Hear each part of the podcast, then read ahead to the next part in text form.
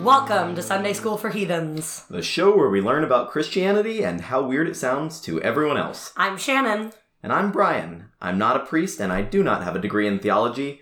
I'm just the kind of guy who was tweeting about Episcopalians before they were trending. Nice. We had a, where were we that we had a conversation about Episcopalians on Twitter? We hung out sometime recently and you were discussing how cool Episcopalians are on Twitter. Um, I follow some Episcopalians on Twitter. That's not, like, I think they're cool, but that's not why they're trending. Why are they trending on Twitter right now? Because uh, Pete Buttigieg is a Episcopalian. Episcopalian. Oh, right. And everyone's like, what? Christians can be gay? and they're like, yeah, Episcopalians, man. Um, yeah, they're one of the one of the groups that are down with it. There you go. And then there's you know a lot of further right wing Christians who are complaining that Episcopalians are not Christian enough, and that's what's all over Twitter. Ugh, Twitter. what a place! what a place. I'm glad I don't spend a ton of time on Twitter. Most of my Twitter is great. Mostly, it's just priests referring to me as beloved, and it's nice. That's adorable. because I have both the Sunday school Twitter account and my personal Twitter account on my phone, I figured out why I always accidentally reply to you on the Sunday school account. And it's because when you tweet, the Sunday school account sends me a notification on my phone, but it comes from the Sunday school account, not from my personal account. So when I open it, it defaults into the Sunday school account, which is why it Sure. always looks like you're liking yourself on Twitter when Yeah, it's which I'm really not, me just liking so you everyone on knows. Twitter. I have to remember to like go back and go into my account and then switch it. It's a whole thing. Yeah, I'm sure everyone is very interested in the inner workings of our Twitter. Uh, I'm sure. also, sometimes I just don't have any idea what you're talking about on Twitter. It's so far above my head. uh, whatever. Yeah, I mean, religion Twitter is just not my world. Oh man, it's it's the best version of Twitter. I don't know. I live in D and D Twitter, which is a pretty good place in Twitter. Sure. Okay, enough about Twitter. I don't think that's actually what we're talking about today. What are we talking about today? Oh man, what if it was? I'd be surprised. This is not the podcast for that. This is the podcast for Maundy Thursday. I don't even know what that is. Some people call it Holy Thursday. Okay, is this is our like Holy Week is coming? This is a weird part of Holy Week you might not know, or is this a whole different shebang? If, if you do Holy Week, it's probably a thing you know. Okay, well I Um. don't do Holy Week, so if it's not Good Friday or Easter Sunday, I probably don't know about it. Also, like Fat Tuesday and Ash Wednesday, but those have already happened. Right, those are not part of Holy Week. No, but they are days of, with days of the week attached to them. Yes. If you are listening to this episode on the day it comes out, Holy Thursday or Maundy Thursday will have been yesterday. Great. So timely. Um, yeah, it's the first day in the Triduum, which is the three days leading up to Easter. sure. So the word Maundy comes from the word mandatum, which is Latin for commandment. Okay. And this refers to the commandment that Jesus gives his disciples in the story that is commemorated on this night. All right. So that night commemorates a day in which Jesus commanded something of his disciples. Yeah. Is So- this the Last Supper? yes. Great. All right, now I know where we are, sort of. In all four Gospels, there is a final meal or Last Supper that Jesus spends with his 12 apostles. Mm-hmm. In the Synoptic Gospels, he holds up bread and says, This is my body, and holds up wine and says, This is my blood. Correct. That's Eucharist. Yes, we got that one. Synoptic Gospels, uh, just for a refresher, Matthew, Mark, and Luke. Those are, yes. And then John is the fourth one, Yes. and it's not synoptic because it has a lot of other things in it. Yeah, it's likely different source material. Mm-hmm. is the reason we group Matthew, Mark, and Luke is because of the similar sources that they are Yeah. based off of. Because they mostly tell the story of like Jesus's death and resurrection, right? All four of them Yeah. do that. But those, Mostly. the synoptic ones sort of like do it a lot more similarly than John does. Yeah, they're more similar. Yeah. Cool. All right. So he does the like, this is how Eucharist is bread, wine, blood, body. Body, Right. blood. We're not going to focus on the synoptics. We're going to focus on what happens at the Last Supper in John. Oh, great. I don't know why we always end up doing a lot more John things on this podcast. I don't know.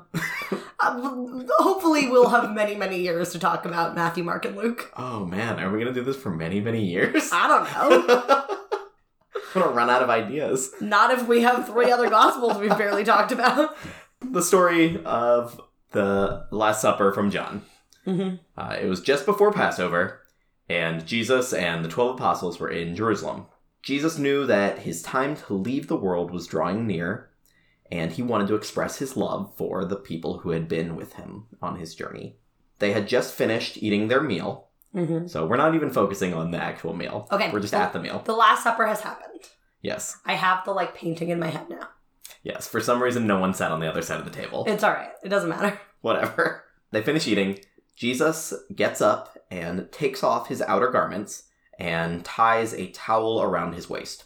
Okay. He pours water into a basin and he gets down on the floor and he starts to wash the disciples' feet. Cool. After washing their feet, he dries the feet with the towel that he's got around his waist. That makes sense. So he's going down the line one by one. It's very convenient. They're all on this one side of the table. That's why they're all on the same side of the Yep, table. that's we figured it out. Yeah. Good job, folks. Yeah. Why did they all sit on one side of the table last supper? Because it made the feet washing easier. Exactly.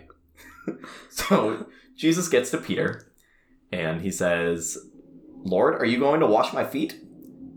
Jesus says, Yes. Don't you you don't get it now, but you'll understand later why I'm doing this.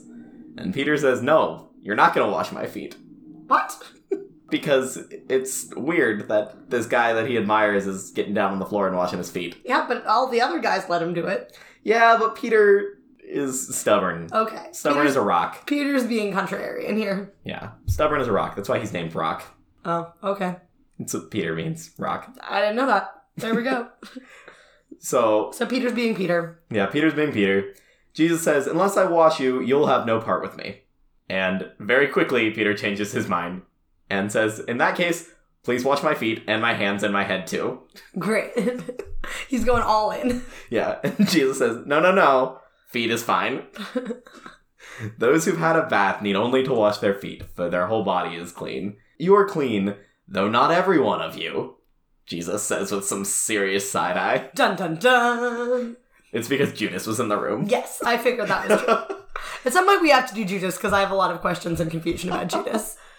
Yeah, that would be interesting. Yeah, Yeah. We, we might do that at some point. Yeah, I like know that Judas is a thing, but I don't know all of the weird details, and I would like to know more. More than that, he was a person. Yes. he was a weird thing and also a person. Okay. So Jesus throws some shade. Yes, dun dun dun. Implies that maybe he knows something has happened. Oh, he definitely knows. Shady, shady, shady. Jesus finishes washing Peter's feet and he gets up, puts his outer garment back on, and sits back at the table. And then he asks them, Do you understand why I did that? And then explains to them. You, can, you call me Lord and Teacher. Don't get me wrong, you should definitely call me that because that's what I am. Yes. But now your Lord and Teacher has washed your feet, you should do it for each other. Follow my example. Great. So now is everybody washing everyone's feet? Not in this story, Okay. but we'll get to that. Great. But like, is he asking everyone to right now wash more feet, or is he just like reminding everyone that like being of service and being humble is important? Depends who you ask. Okay. I wasn't sure if he was like initiating a feet washing conga line here. I mean, not in this moment. Okay. So it's probably that he said he wants you to take care of each other and serve each other. Okay. Because he does follow it up with No servant is greater than his master, nor is a messenger greater than the one who sent them. Now that you know these things, you will be blessed if you do them. Cool. So, most likely, speaking broadly. Yes. But that doesn't stop us from doing exactly what he said. Everyone takes it literally. Uh, yay, biblical literalism. yeah. No, not really though, guys. No, it's weird. Don't do it. Um, so, foot washing. It was a common practice at the time. Okay. This was not completely out of left field. Well, we talked about ceremonial washing jugs when we did wedding at Cana. Yeah, So there was some feet washing happening there. and this goes beyond even ceremonial, because at the time it was a common display of hospitality. The roads were dusty, and people were mostly wearing sandals, so their feet got dirty. Sure, that makes sense. And so usually it would be the wife of the host or servants would wash the feet of the guests. Okay. So it was more, it was like a hospitality thing. Right. But the thing that made it unusual here is that Jesus, as a person of honor, would not be the one doing it. Okay. So it's upending social norms. Jesus seemed good at that. Yeah, that was kind of his whole thing. I'm going to be similar, but just different enough that I'm curious. Exactly. You- you think this is gonna be normal, but I'm gonna make it weird. He also loves a metaphor. Oh, that's true. I don't know why everyone is like, but did he mean to do that literally? No, it's always a he metaphor. loves a metaphor. Foot washing, normal thing at the time, uh, mentioned by our buddy Paul. He mentions feet washing as an example of a good deed that should be done by widows to prove that they're worthy of receiving aid Okay. he was probably not talking about it as a ritual in remembrance of Jesus. He was probably just saying if a woman is an upstanding woman who did good things like washing her guests' feet, we should definitely put her on this list of widows to receive aid. Cool. I mean, we'll we'll set aside the like weird value judgments there, Yeah. but he mentioned it. Normal thing. we're trying to normalize it is the point. Yeah, I, well, I'm I'm trying to Explain how like average this act was, as opposed to like surprise foot bath. right. Lots of people were getting their feet washed by other people. Yeah. Then we get into like the early third century, and Tertullian mentions foot washing, but he mentions it more in the ritualistic sense. Okay. So we've built up by this time a remembrance of Jesus and like doing what he said in this literal sense. Okay. So Jesus washes everyone's feet as metaphor, and then goes on and dies and gets reborn and does all the Jesus things. And you know, by the third century, everyone is symbolically washing people's feet in remembrance of Jesus, and not as much following through on the metaphor he was trying to prove with the feet washing. Well, some of the people might have been following through on the metaphor. Okay, but they were also they kept the feet washing bit. yeah, we Sort were of the- also doing this. okay Um, and I don't know if people were still regularly doing this, doing to day. non-symbolic feet washing in- by the third century. but, but- the the physical gesture that came with the metaphor stuck. Yeah, the quote from Tertullian is, "I must recognize Christ both as he reclines on a couch and when he presents a basin for the feet of his disciples." He also compares the towel that Jesus had around his waist to ritual garments worn by the cult of Osiris, which was probably as a way to defend this practice and like help spread it. Interesting. to people who weren't already Christians. Okay, that makes sense. So people who came from Gentile backgrounds, I think, is what he was he was trying to be like, hey, This doesn't feel that weird. also do this. Okay, Get on board with us. Otherwise it would have been weird for them to talk about pagan rituals. sure. Okay, that makes sense then. That was what my source said is that it was probably to get other people to be like, hey, come do this. All right, trying to familiarize it for the for the non Christians at the time. Yeah. Okay, Or Christians who were not Jewish. sure. So it was also mentioned at the Council of Elvira in 300 CE. People who were baptized were supposed to have their feet washed also by lay people, though. Okay, And this was a common practice in Gaul, Milan, and Ireland, but it was not really known about in Rome or in the East. interesting. Yeah, so it was just kind of, Localized. yeah, Some people were doing the feet washing thing. right. And I thought it was cool because it was a way that they involved lay people in baptism, Yeah. which is neat and not true for a lot of church history. Mm-hmm. That's nice. More community based, I think. Yeah. We really start picking up mentions of this practice in the 4th century. Athanasius of Alexandria, a 4th century bishop and theologian, said, The bishop shall often eat with the priests in the church, that he may see their behavior, whether they do eat in quiet or in the fear of God. He shall stand there and serve them. If they be weak, he shall wash their feet with his own hands. And if he is not able to do this, he shall cause the archpriest or him that is after him to wash their feet. Suffer not the commandment of the Saviour to depart from you, for all this ye shall be answerable, that they likewise may see the lowliness of the Saviour in you. So, he is both washing the feet and gets the metaphor. Yeah. So, cool. Good. Good for you. Right on Athanasius. Keep it up. And then we keep going. Uh, Augustine also mentions ritual foot washing.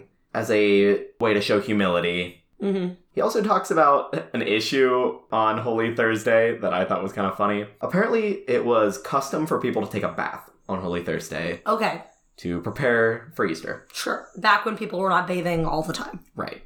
That was a good, like, it's Holy Thursday, better time to take our, like, twice yearly bath or quarterly bath or whatever. Yeah, I guess. I don't know. I guess they were busy on the Other on days? Friday and Saturday. Sure. I mean, I, I suspect if it was Holy Week, they were probably doing a lot of things. Yeah. So they were they were getting ready for their baths, but it was seen as at odds with fasting if you try to take a bath. Like you shouldn't be doing both. Weird.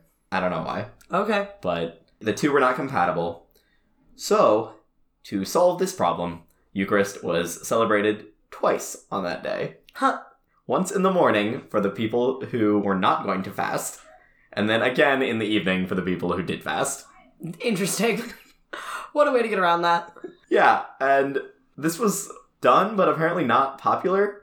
So it was done away with by 692 at the Council of Trullo.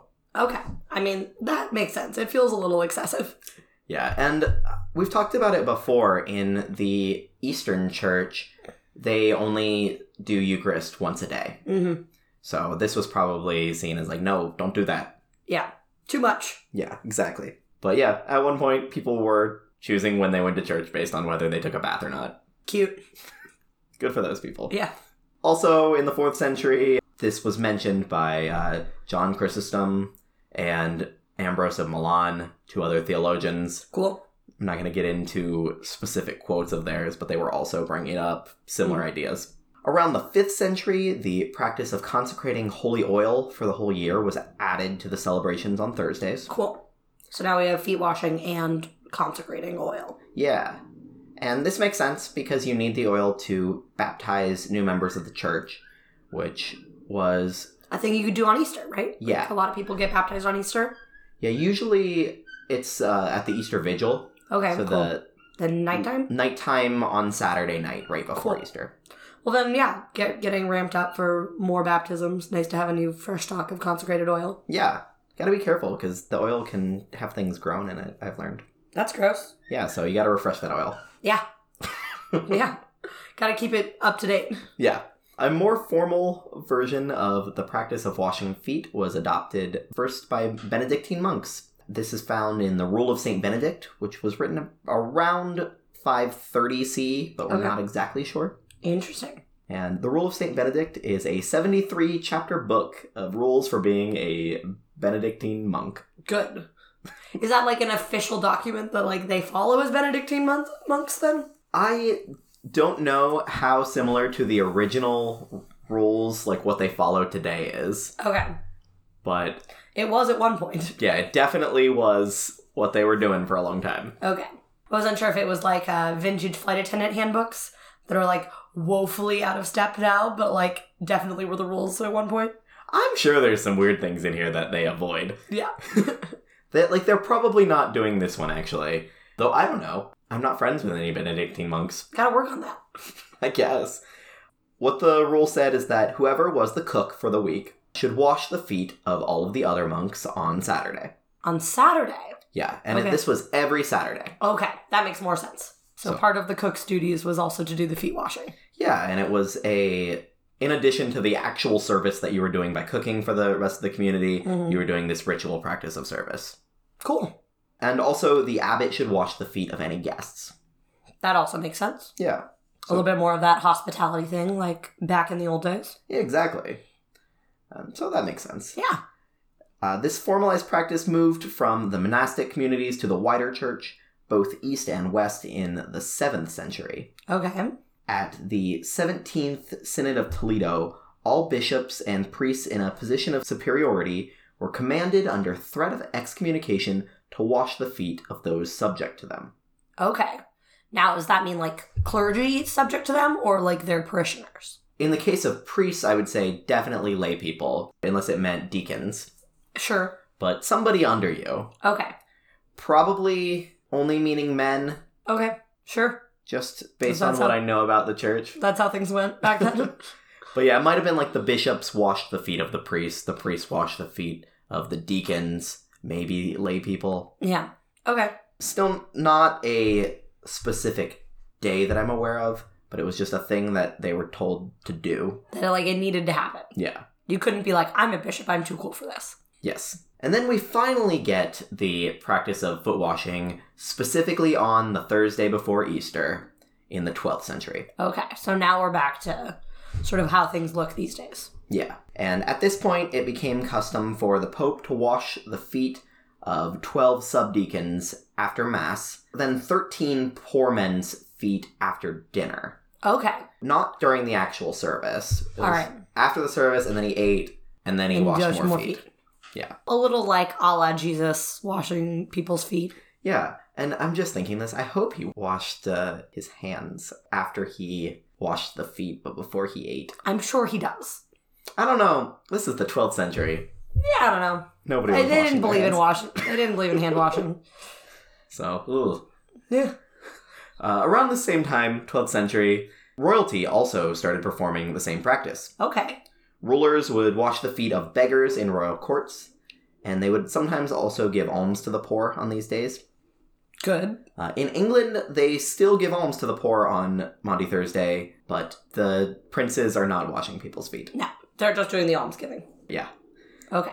So in Spain and Austria, they washed the feet of the poor up until the beginning of the 20th century. Wow. Good for them. Do you think that the, the royals do less of it now because they're not seen as much of a religious position as they were back when more people were like, you are anointed by God? I don't know. Like, I understand that the Queen of England is also technically the head of the Church of England in that, like, weird, this is why we have a Church of England thing. But, like, now that she doesn't, I don't think, like, push the God is the reason that I am the Queen of England thing quite so hard. If it's less that she participates in those sort of, like, specifically religious rituals.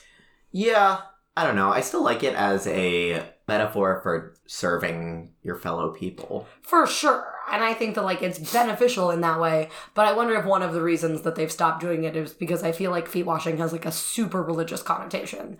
Could be. And I don't know. I feel like at least in England, the current church is a lot more secular, or at least that's sort of the vibe I get. you mean the monarchy is Yeah. more secular? That's what I mean. The monarchy is more secular, and they're like the way they handle themselves. Yeah, I don't know. I I, I feel don't like know. that's David, chime in here. Don't actually, but like, I don't know that he would know any better than we would. Maybe some people who Yeah. Uh, grew up in the UK would know our better. uh, our Welsh contingent over here. Hi guys, uh, you've met both Brian and I probably at this point. Uh, send us some emails about how secular or non secular the monarchy feels to you guys.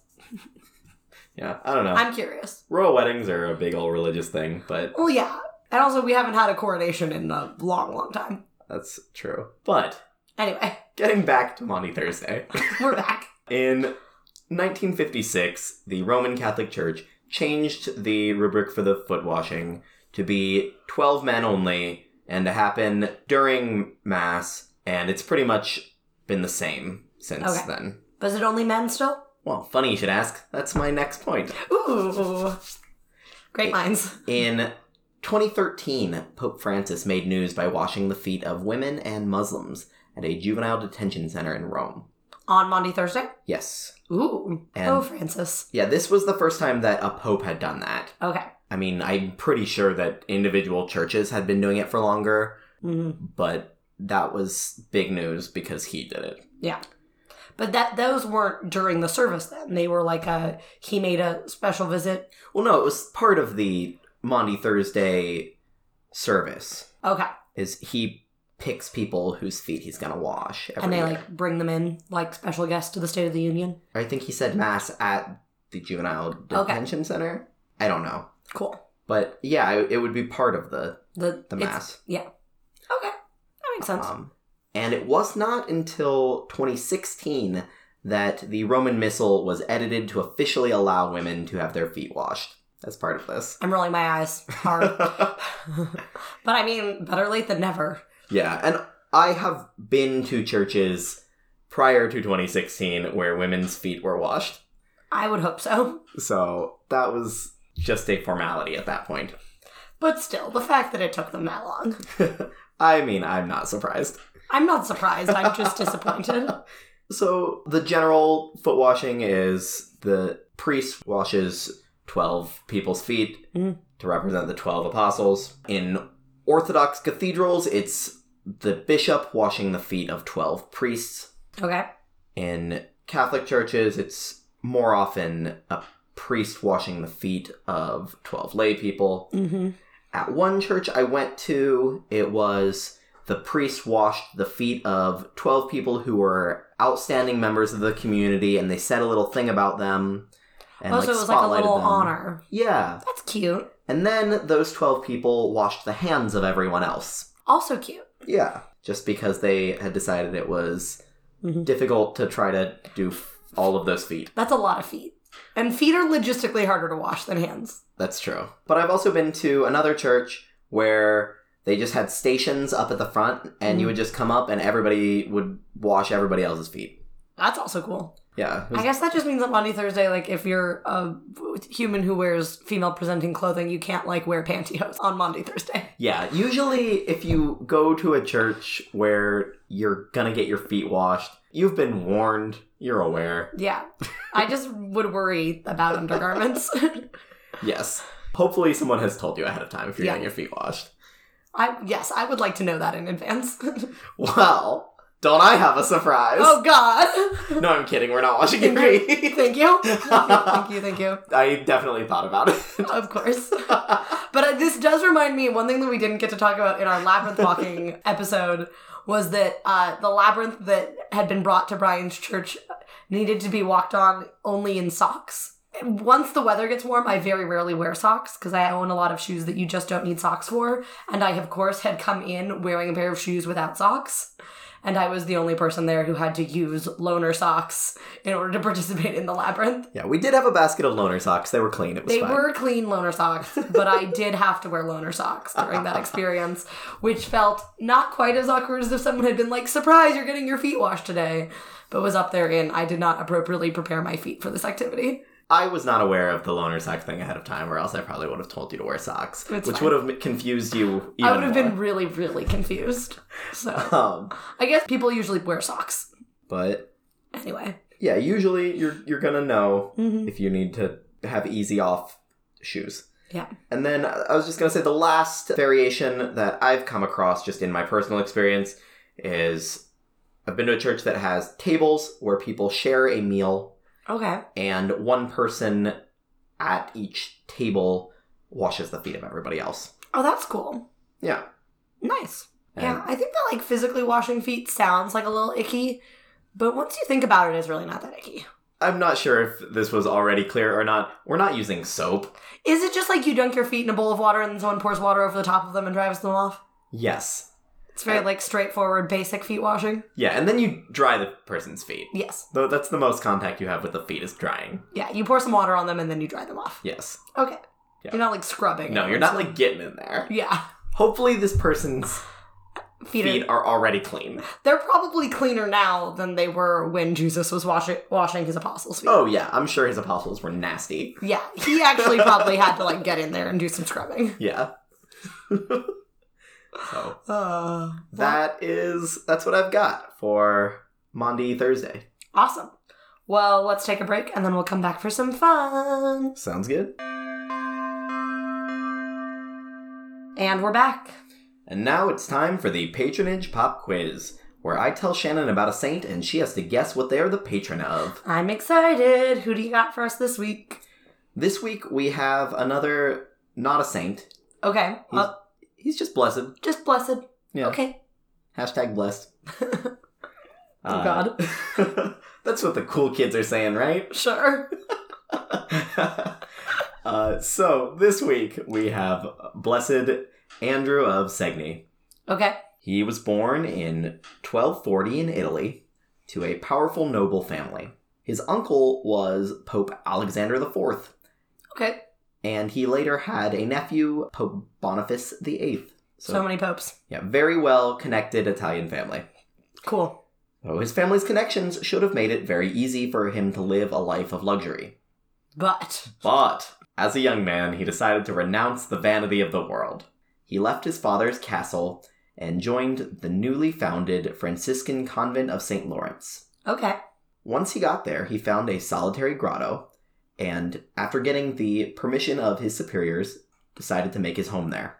Wow. So he like went all in. Oh yeah, he didn't just go Become a monk. He became a monk who lived alone in a grotto. Yes. Solitary grotto monk. Oh, even more, even worse. Oh great, I can't wait. This cavern was very narrow and had a low ceiling, and Andrew was very tall. So he either had to kneel or bend over anytime he was inside. Amazing. In spite of this inconvenience, he spent almost his entire life there in contemplation of heavenly things. During his life, he also struggled almost constantly against demons that attacked him. Though, with God's help, he always won out. Good for him. He also spent much of his time studying scripture and theology. He was the author of a treatise on the veneration of the Blessed Virgin that was praised by his contemporaries but unfortunately has been lost. Oh. In 1295, his uncle, Pope Alexander IV, visited him and tried to make him a cardinal, but he refused out of I humility. was gonna say he'd probably have to leave his grotto. He probably would. And he wouldn't want that. No. No. Then later, his nephew, who at that point had become Pope Boniface VIII, also tried to make him a cardinal. Still too fancy. Again, he refused. Boniface was so impressed that he told his uncle he wished to outlive him so he could make him a saint. Did it work? Well, I mean, he's not a saint. Oh. but he's still blessed. He is. Boniface might have had something to do with that. Yeah, I don't know. In the last years of his life, Andrew performed many miracles and gained the gift of prophecy. An example of one of these miracles is once when he was too ill to eat his usual food, a friend tried to help him by bringing him a plate of roasted birds. But Andrew was very sad by seeing that these birds had been killed, so he made the sign of the cross over them, And they came back to life? and the birds came back to life. Did they get their feathers back and all of that? Uh, they chirped and flew away in joy, so presumably. Probably. Okay. Andrew died of natural causes at the age of 62. Which is a nice long life for a guy who lives in a cave. Yeah, not not bad. No. 13th century, sure. Mhm. Yeah, I'll take 62. So, Shannon, what is Andrew the patron of? Is he the patron saint of birds? He's not. Oh. Is he the patron saint of humble people? Or humility? He is not. Um, is he the patron saint of anything?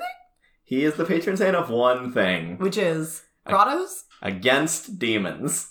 Amazing. I guess he did fight a lot of demons. Constantly. He constantly was fighting demons. Now, here's a question for you, and this is the like non-religious skeptic brain in me. hmm When we're talking about fighting demons, is he probably actually like schizophrenic and just like having a series of schizophrenic episodes? That's definitely one thing that it could have been, yeah. Because that's like what my mind thinks that this must be. It could have been. I would probably lean that way. I don't like to rule out Like, sure, entirely. like in a universe where like real demons are really attacking people, he very well could be being attacked by those demons. But like, if he was if he was alive in this time, would we just have like locked him up in an asylum as opposed to putting him in a grotto and claiming he was miraculous? I, I mean, I hope we're not locking him anyone up That's in true. an But asylum. like, would he be institutionalized as opposed to canonized? Pro- probably more likely, yeah. okay, I'm- Or maybe he would have gotten help and you know would have been all right. sure, great. I don't know. yeah, I just like some of these saints are just like people who s- deeply believe in their faith.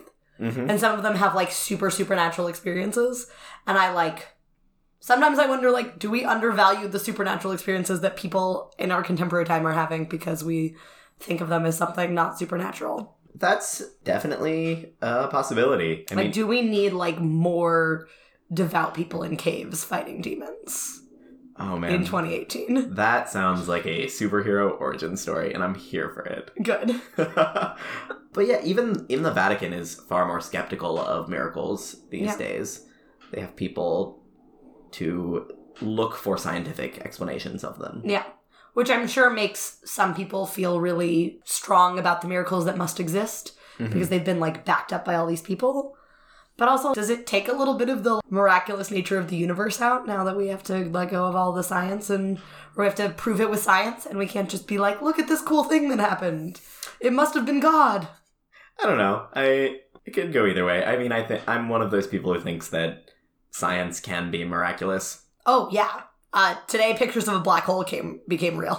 That's true. If that's very not cool. miraculous, I don't know what is. it was pretty neat. That's it's a photo of the inside of a black hole. I mean, it looks exactly what you would hope that the inside of a black hole looks like, but still, whoa, yeah, that was, that's that's about as miraculous as it comes, I think. yeah, it was definitely very cool. way way more miraculous than I don't know anything else. Awesome. Well, I want to shout out a couple of listeners who have sent us emails recently. Uh, thank you to Katie for her email about heresies at Bible college and proof that, in fact, they are talked about like after school specials and also maybe some people who named their child Athanasius. We can only hope. I really hope. In my mind, regardless of what happens, this child is named Athanasius.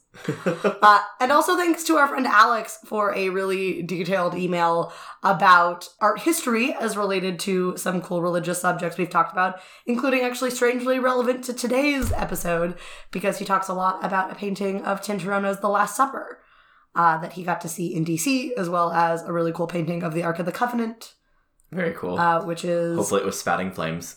I'll send you the picture. It's really awesome. oh, So thank you guys Um, for that. and I just want to clarify: Katie is not the one naming a child Athanasius. Correct. thank you for clarifying. This that, was an Brian. overheard conversation. Which is why we can just assume that the child's name was Athanasius. If you want to write to us about naming your child after a theologian or anything else for that matter, you can get to us at sundayschoolforheathens at gmail.com. You can also tweet at us at school number four heathens. If you like the show, tell a friend or rate and review us on iTunes. Thank you so much to Adam Griffin for the music on today and all of our episodes. And thank you to David Griffin for editing this episode, for making our logo, and for being the only person who consistently Snapchats me ever. That's all I've got for today. Amen. Amen. Go in peace to like and share the pod.